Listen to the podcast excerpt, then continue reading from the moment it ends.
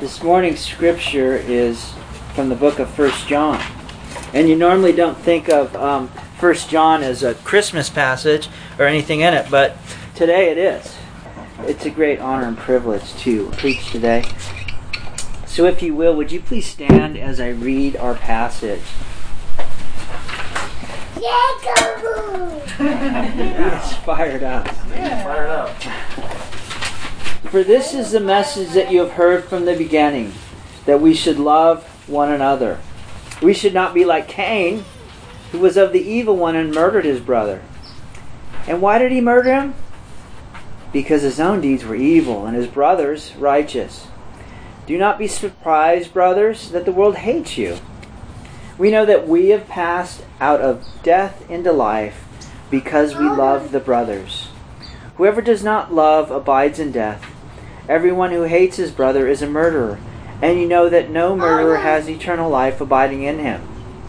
By this we know love, that he laid down his life for us, and we ought to lay down our lives for the brothers. But if anyone has the world's goods and sees his brother in need, yet closes his heart against him, how does the how does God's love abide in him?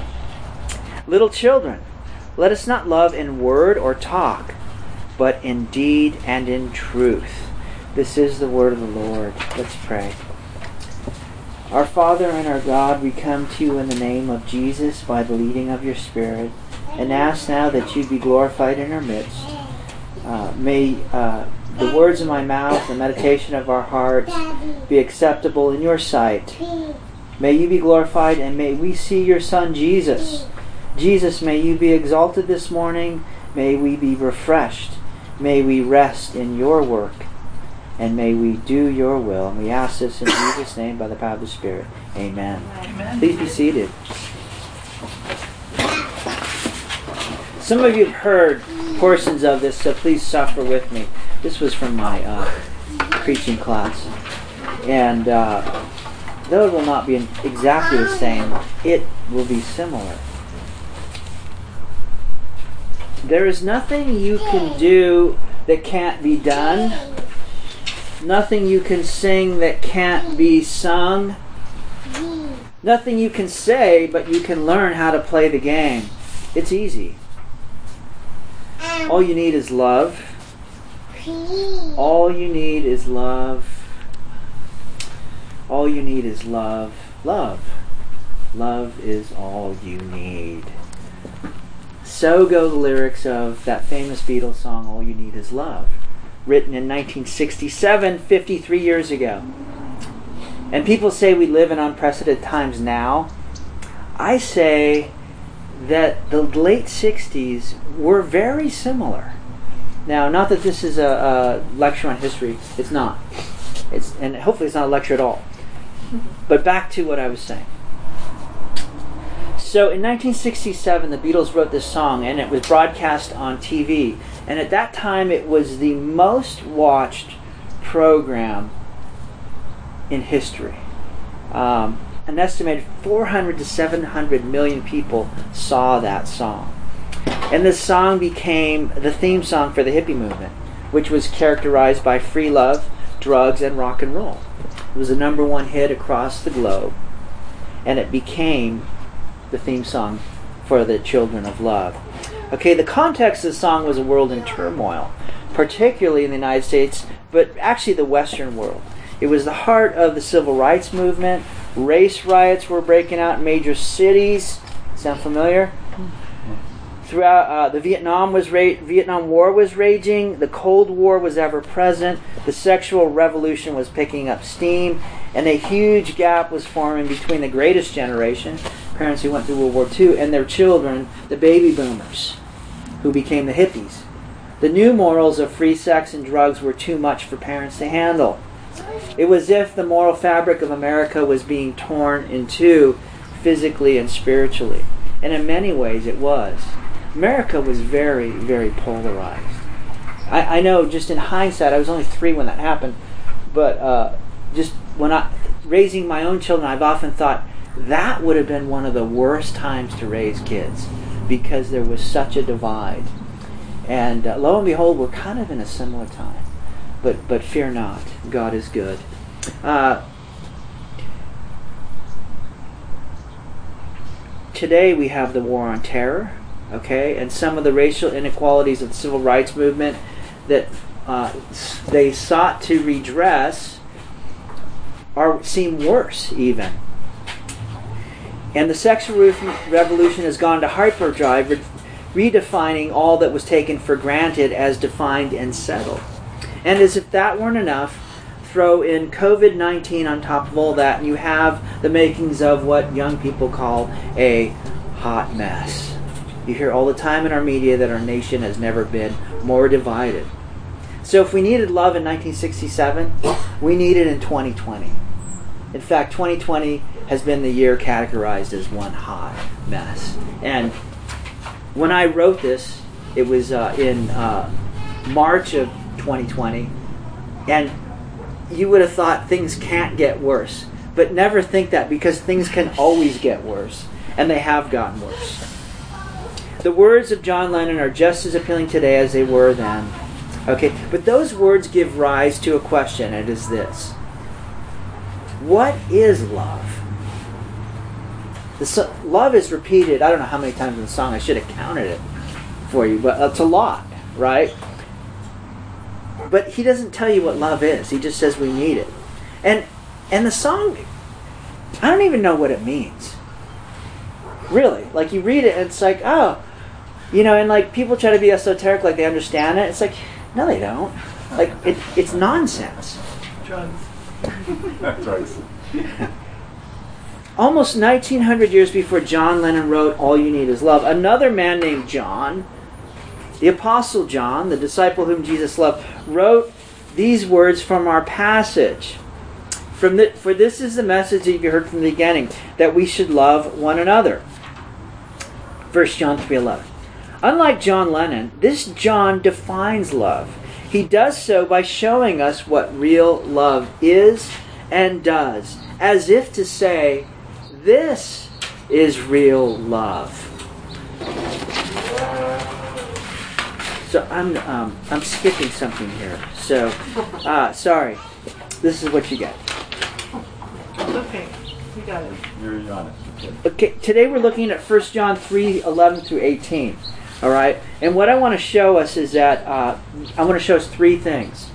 And Lord willing, you will see these. This isn't just like out of my imagination. I didn't just make this up. One, we'll look at love's children. Two, we'll look at love's picture. And three, we'll look at love's action.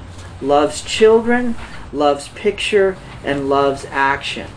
Okay, love's children. In verses 11 to 15, John compares and contrasts the children of God versus the children of the devil.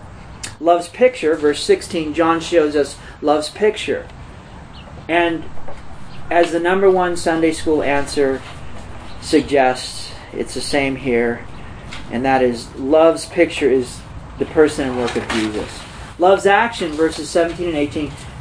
John, uh, uh, Jesus' love and grace. John shows us that Jesus' love and uh, grace compel us to holiness and love for one another. That's verses 17 and 18. So let's look at love's children. The children of God versus the children of devil, 11 to 15. In verses 11 to 15, John compares and contrasts the children of God and the children of devil, showing us whose they are by what they do. Okay, so whose children they are determine what they do. God's children act a certain way, and the devil's children act a certain way. Now, may I remind you that this is the disciple John writing, and, and these are words that he learned from Jesus. So this teaching is the same as Jesus' teaching because he was taught by Jesus. In fact, the New Testament, besides the Gospels, the Gospels tell, teach us the life of Jesus in, in four different views. And then the book of Acts, we see the acts of the apostles and what they did and, and the beginning of the church. And then, and, the, and, then, and then the letters, the epistles, uh, and the book of Revelation. Uh, book of Revelation is apocalyptic. So in the, the, the uh, epistles, we see and are taught what Jesus taught the disciples. And so we see Jesus' doctrine there. So never separate the books and say, well, you know, I'm just a lead red lead letter lead letter lead red Letter. letter Christian. Okay? The whole New Testament is red letter. In fact, the whole Bible is red letter. The whole thing should be red. All right? It's kind of like when you get a good book, you're highlighting it, and then you just realize you just highlighted the whole thing. You know, the whole Bible is Jesus' words. Thank you. That was my little uh, uh, bicentennial moment. Okay, um, so the children of God versus the children of the devil. Verse 11 The children of God love one another. All right? Verse 11 here says, For this is the message that you heard from the beginning, that we should love one another. God's children are characterized by love. All right? In fact, that is a commandment. I had Carl read that at the beginning because that is a law. Like, we should, there's the law of love. We should love one another. So that is what is to characterize us. And he contrasts that really quickly in verse 12 with some bad news. We should not be like Cain, who was from who was of the evil one and mur- murdered his brother. And why did he murder him? Because his deeds were evil and his brothers were righteous. So John goes all the way back to the beginning and, and, and shows us why there's this tension in the world today. There's two groups of children. There's a antithesis. There's the children of God and there's the children of the devil. That's why there's fighting. Because of that that because of sin. Because of original sin, the fall in the garden. That explains all the chaos in the world. And I dare you to find a better explanation in for how things are. Why is there so much strife? It goes all the way back to the fall. Man thinking he knows better than God and thinking that he can shortcut and do what he wants and being tricked by the devil. And therefore sin entered the world because of the sin of our first parents. And he says here that Cain murdered evil because Cain's deeds were righteous. Excuse me, Abel's deeds were righteous, but Cain's deeds were were not. Okay, uh, murdered murdering Abel did not make Cain a murderer. Cain was a was a murderer, therefore he murdered. He hated Abel because he was like his father, the devil, and his heart was wicked. So do not be like Cain. That's not who you are, okay, as a Christian. Cain hated because he was of the evil one, showing us whose he was by what he does.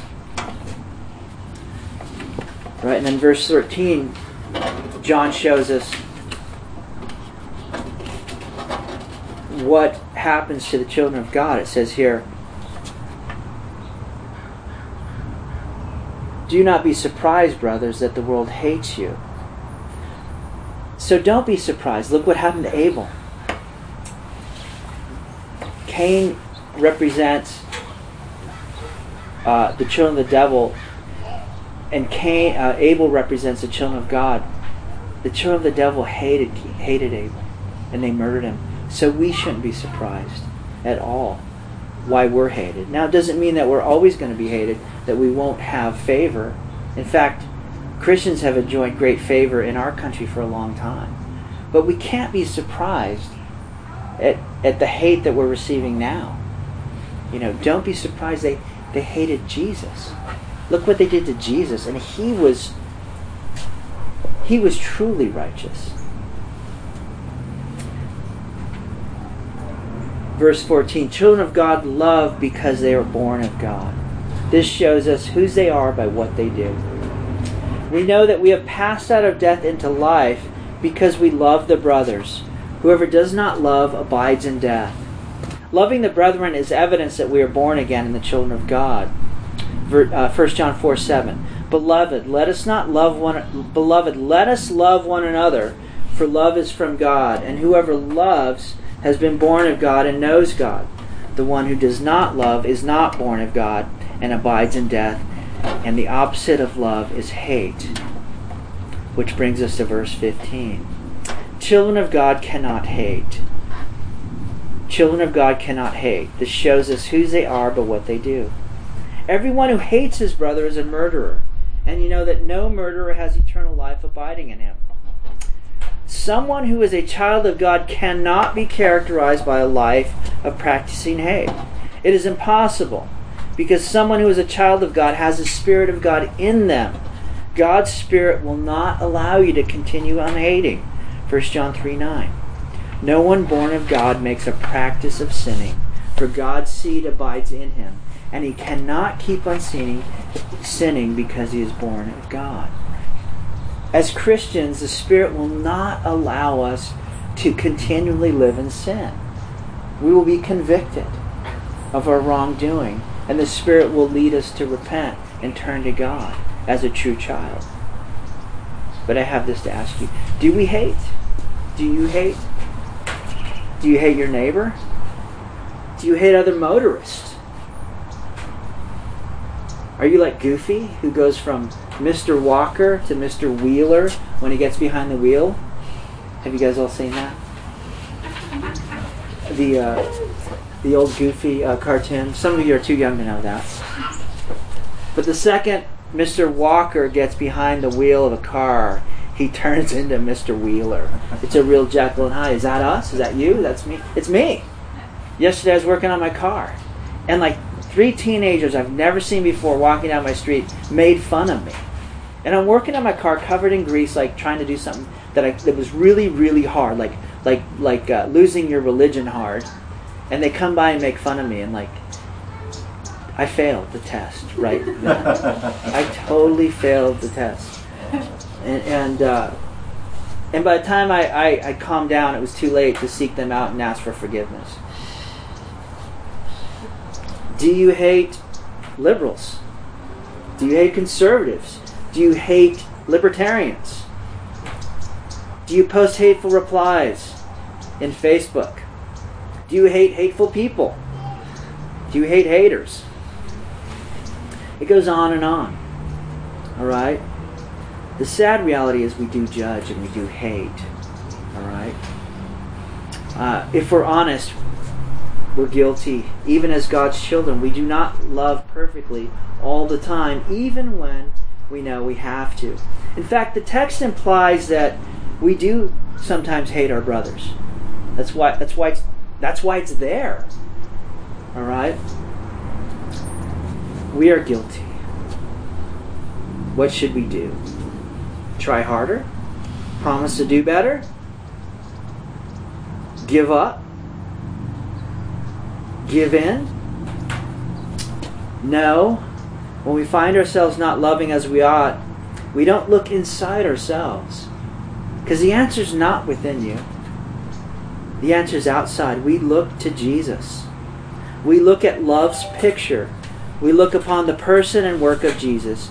We look to what God has done and let your heart be melted. Love is the person and work of Jesus. Verse 16. By this we know love, that he laid down his life for us, and we ought to lay down our lives for our brothers. This is a very short verse, but it's packed. It's packed. In fact, this whole packet, this whole, this whole passage, it's it's right in the middle of the book of First John. It's exactly in the middle. All right. And the context for First John was a church suffering a schism. There were false teachers, and, and, and they're jokingly called the super apostles, who who uh, we don't know exactly what they taught, but we can deduce, deduce by what John is teaching throughout his book that, that one, they were hating people, and two, they were teaching about a false Christ. And so, right here, he, John puts this little passage telling us what real disciples look like, what real love is. Right. And of course, he, he points to Jesus, right? He doesn't point us to ourselves. He doesn't point us to like um, a set of principles, right? Like seven, uh, seven, whatever. Yeah, seven steps for you know Stephen Covey, you know, your little daytimer that that gets you you know set for life, right? You uh, what whatever. Okay. Hopefully, you know what I'm talking about. But uh, if not, it's okay. So, love's picture is the work, life and work of, of Jesus, all right? Um, lest we think we become God's children by what we do instead of what He has done. John gives us the gospel right here in verse 16. It's a picture of what real is, what real love is, and what it does. Okay? We know and experience God's love through the gospel by believing the message that Jesus is the Son of God, was born of the Virgin Mary, lived a sinless life of personal, perfect, and perpetual obedience to God's law. Jesus lived a sinless life of personal, perfect, and perpetual obedience to God's law, meaning that he obeyed God perfectly, always. And he did this to fulfill God's righteous requirements, thereby meriting to us true righteousness. He lived a life that we couldn't live.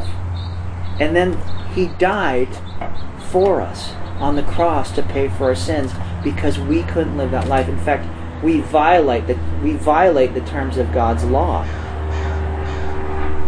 Okay, and he rose again on the third day for our justification. And justification is God's making us as if we never sinned. By knowing and believing this message, confessing and repenting of our sin, and placing all our trust in Christ, by, by relying on Christ's work, we know and experience the love of Christ and the transforming power of his resurrection. This alone enables us to truly love. But it doesn't stop there, right? Our Christianity doesn't stop at our salvation, at believing the gospel. It continues daily as we meditate daily and dwell upon the love of God in what Christ has done for us. Um, we look at Jesus being murdered on the cross because his deeds were righteous, like Abel's, and ours evil, like Cain.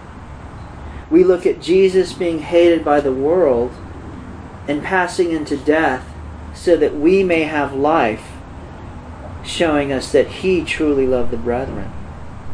We look at him dying the death of a murderer in our place, the death we deserved because of our hatred.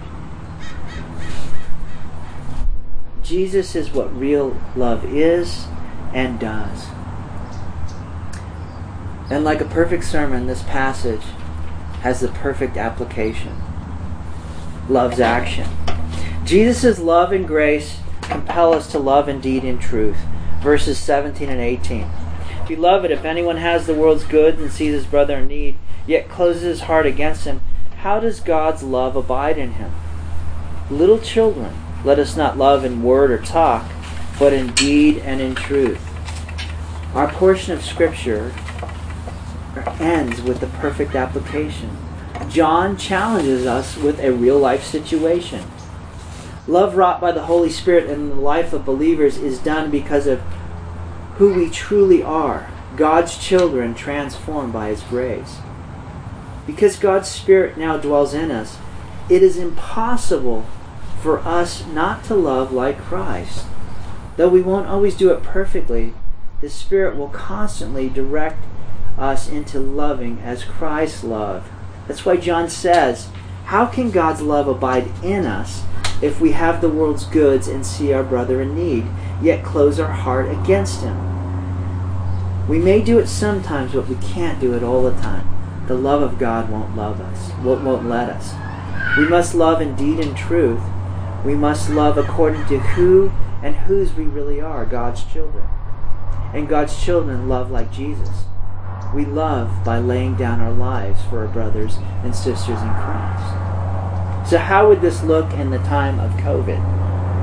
How would loving as Christ loved look at the time of COVID? Perhaps we shouldn't be hoarders, right? Perhaps we should share. And maybe we'd have to risk our lives for someone, for the sake of their souls. Or for the brethren. Right? Perhaps we should be kind with people we don't agree with, uh, specifically mask wearing or social distancing. Quite a bit of conflict within the church regarding this. Perhaps we could be great, gracious to the weaker brother, right? And wear a mask. Um,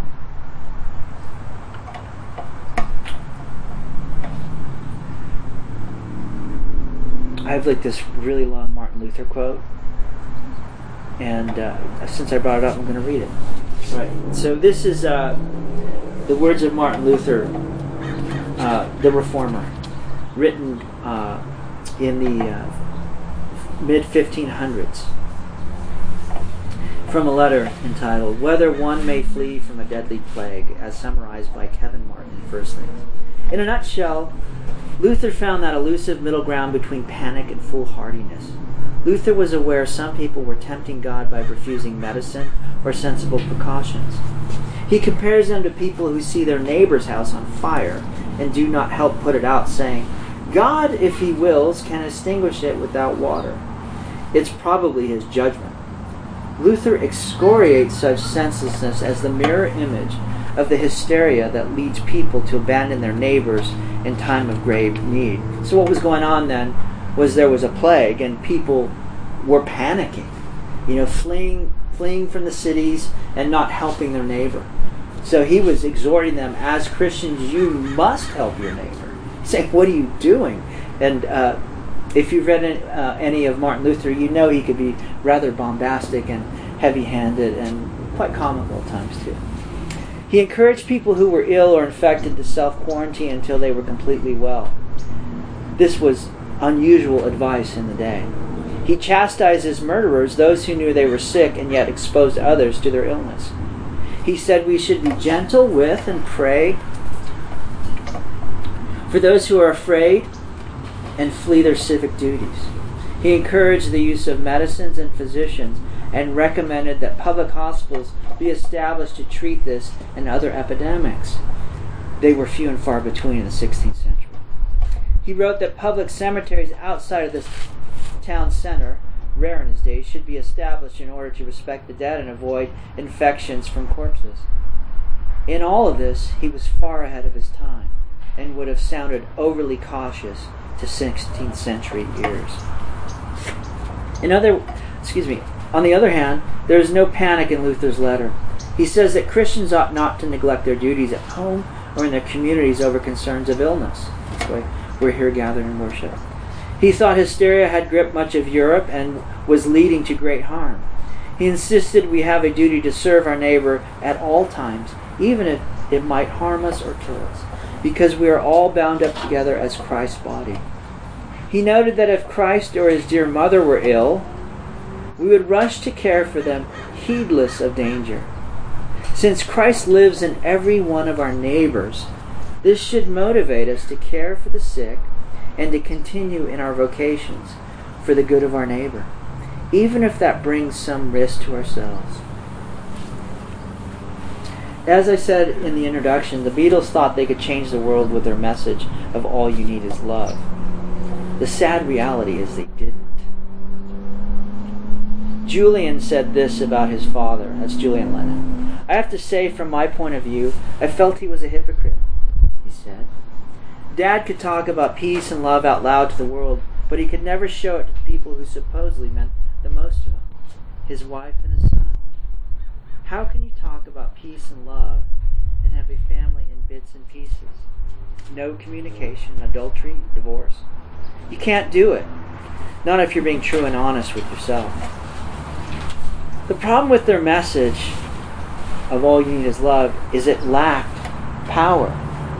It was just words. During the summer of love, there was another counterculture movement besides the hippies.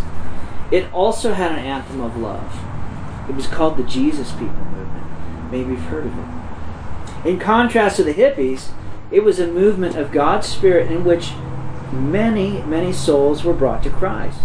The fruit of this movement was manifested in lives transformed by the gospel message, with children of God truly loving one another and living holy lives. though not perfect, the Jesus People movement showed people what real love is and does, especially here in Southern California. Calvary Chapel was born out of that movement. I'd venture to say there are people listening to this sermon who were led to Christ through Calvary's ministry. My life was utterly transformed by the ministry of Calvary Chapel, and I'm forever grateful.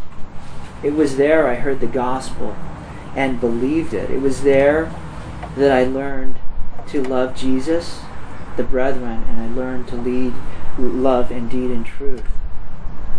There is only one kind of love that changes the world Christ's love. And it really is all you need. Let's pray. Dear Father in heaven, we thank you for uh, your love for us. Thank you, Jesus, for loving us, for becoming a baby, for obeying God perfectly, becoming a man, suffering, for living, for dying for us, and raising again. Thank you, Spirit, for giving us life. Grant us grace, God, now that we would love in word and deed, that we would love in deed and truth. And we ask this in Jesus' name by the power of the Holy Spirit. Amen.